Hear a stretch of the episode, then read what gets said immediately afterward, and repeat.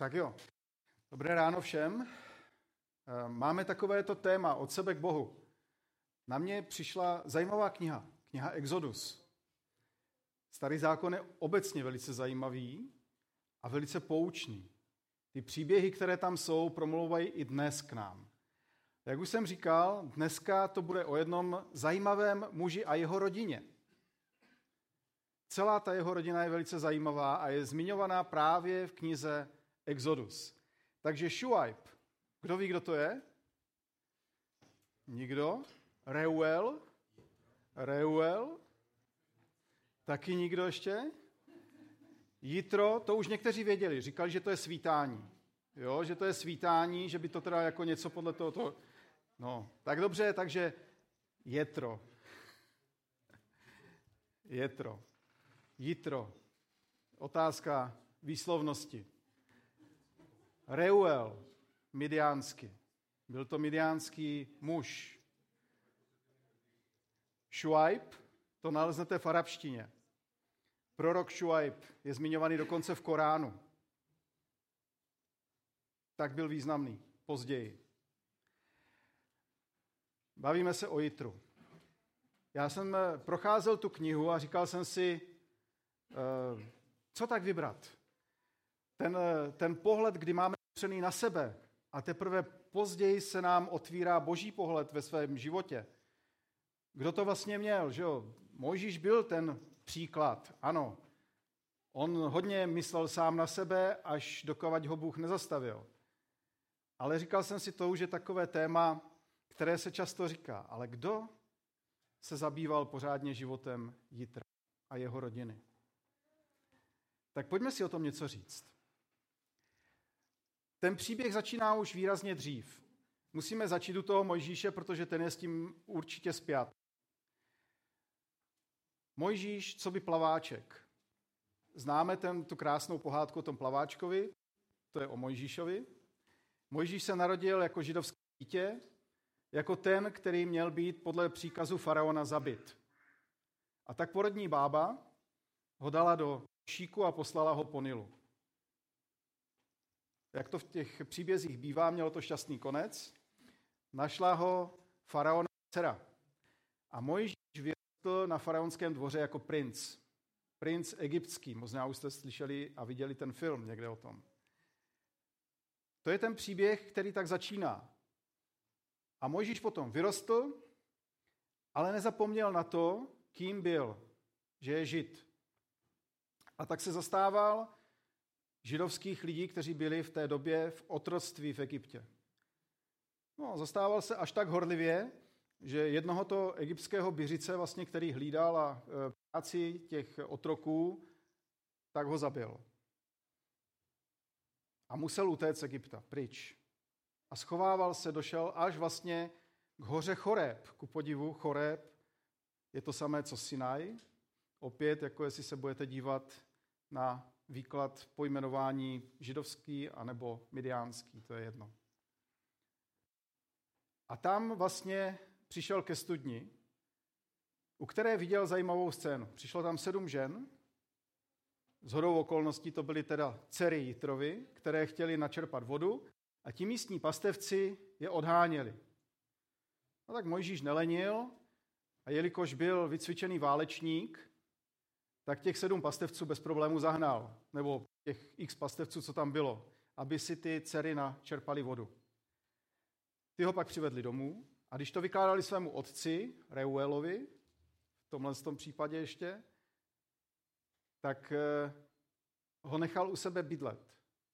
Nechal ho pást své stádo a dal mu za manželku jednu z těch svých dcer, Siporu. To je takový ten úvod toho příběhu. A teď se dostáváme kouseček dál. Mojžíš ze Siporou měl dvě děti a žil tam 40 let u svého tchána Jitra a pásl stáva, stáda. Byl vlastně v jeho službách, by se dalo říct. A přišel den, kdy k němu promluvil hospodin. A říkal do Egypta, pošlu tě vysvobodit ten národ, ke kterému patříš.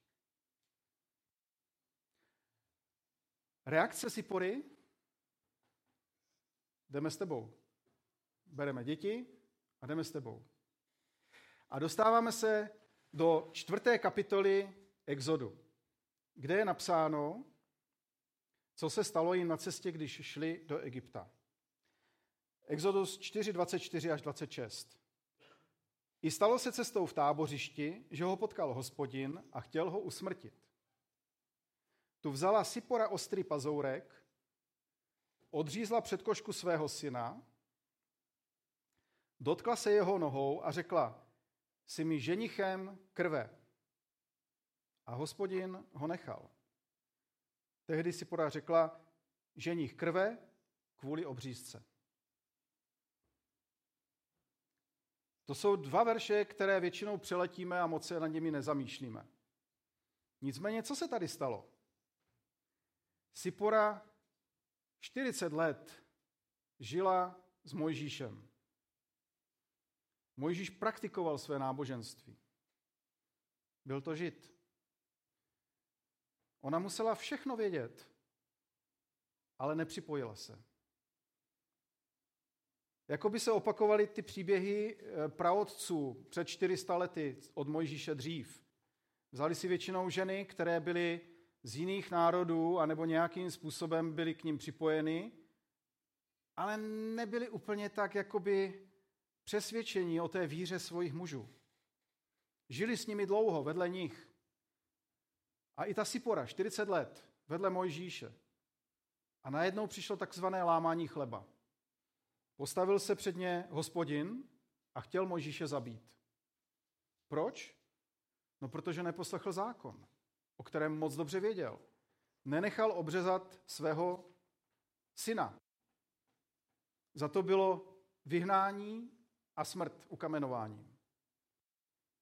Takhle přísně byl nastaven židovský zákon.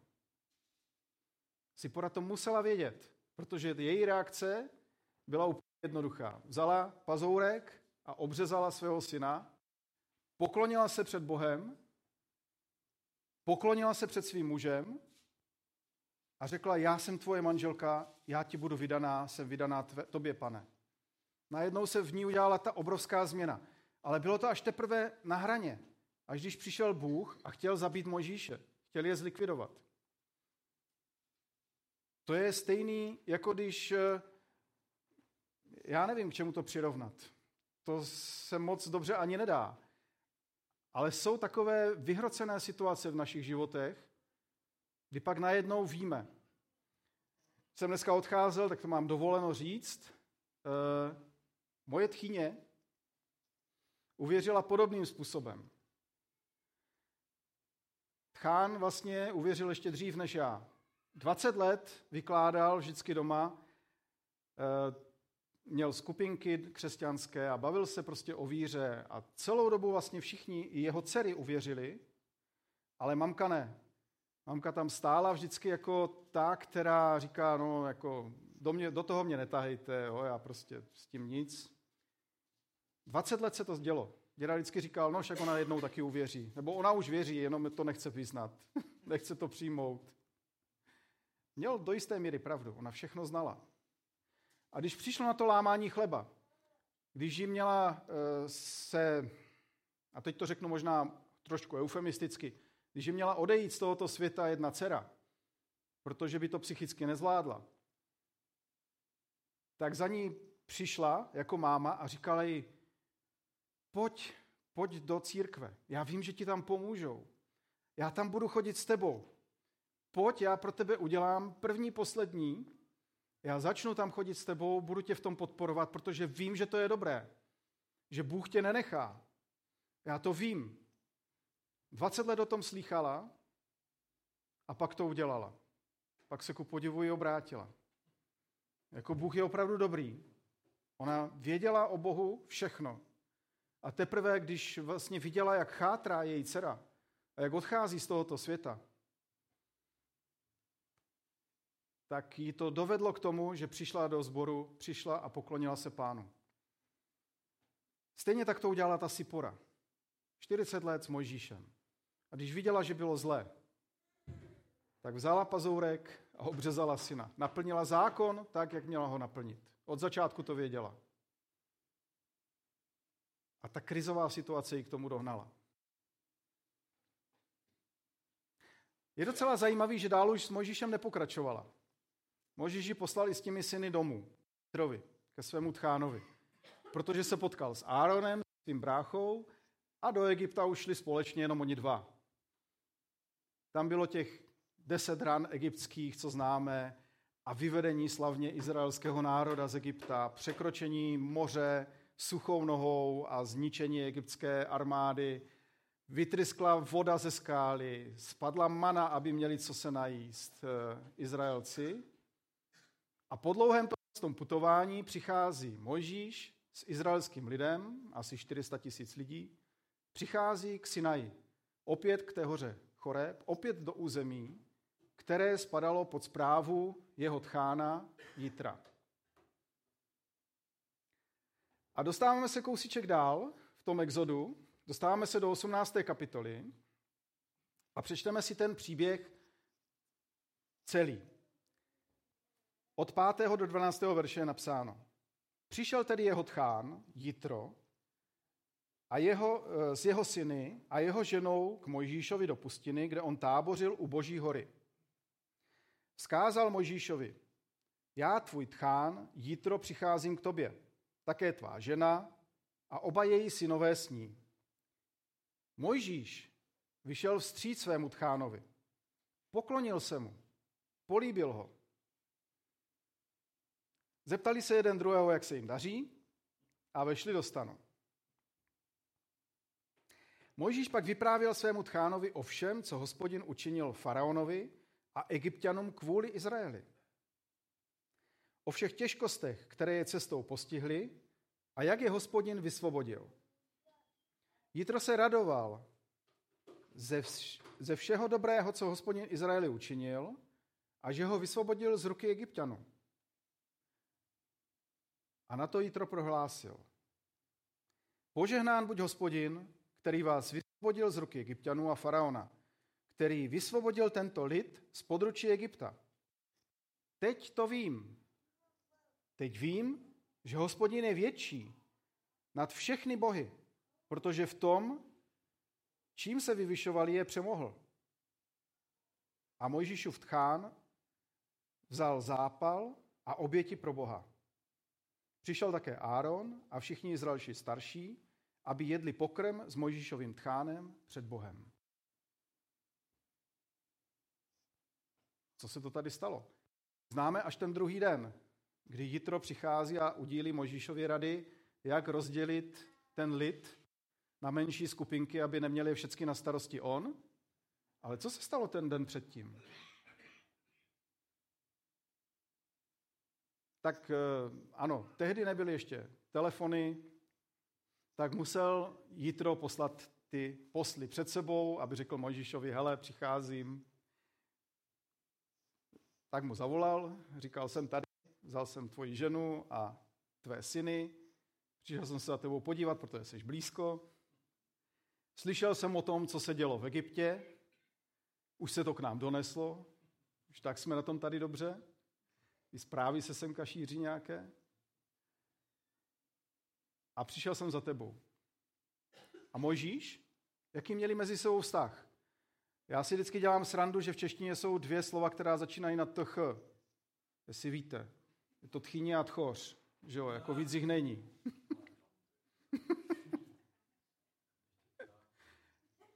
Tchána tchořice, no dobře.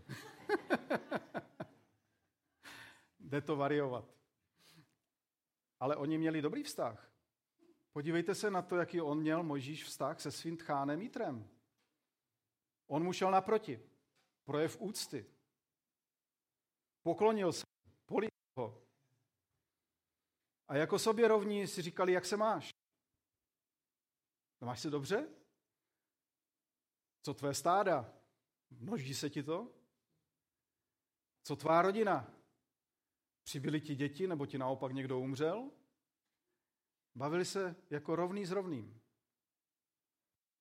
Jako kdo má tu výsadu se takhle zbavit se svým tchánem?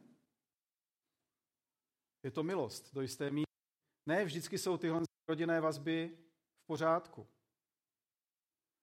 Ale Možíš a Jitro měli velice dobrý vztah. Vidět, že Mojžíš, když byl u něho 40 let, takže to byl dobrý muž. A Jitro byl dobrý tchán pro něj, že si ho dokázal Mojžíš vážit. A naopak Jitro viděl, co Mojžíš dělal pro něj jako pastevec, jak rozmnožil jeho stáda a vážil si ho stejným způsobem. Byli to vlastně dva lidé, kteří sebe navzájem se vážili. Přišli do toho stanu a tam si vykládali o věcech, co dělal Bůh. Jitro o tom věděl. Věděl, že něco takového se stalo, ale Mojžíš mu to vykládal takzvaně z první ruky. To nebylo jako, že víš, já znám jednoho a ten tam někde a možná ještě s tímhle s tím, tak si říkáme, no jo, to bylo někde tamhle zdaleko. To se u nás neděje. To je z doslechu z třetí, čtvrté ruky. Tomu já nevěřím úplně. Možíš mu to vykládal, protože to zažil. Sám to byl toho účasten. A slova Jitrova nakonec říká, co jim to tam přesně říká, Požehnán buď hospodin, který vás vyvedl z ruky egyptianů a faraona, který vysvobodil tento lid z područí Egypta. Teď to vím. Teď vím, že hospodin je větší nad všechny bohy. On 40 let měl o tom povědomí, protože znal Možíše. Věděl, jakou má víru, stejně jako si pora. 40 let to věděl, že to je v rodině. Ale když mu to Mojžíš řekl a vysvětlil mu všechny ty zázraky, které se mu děly v Egyptě a po cestě s izraelským národem až k hoře Sinaj, tak teprve tehdy Jitro řekl, teď už to vím. Tvůj Bůh, hospodin, je nad všechny bohy.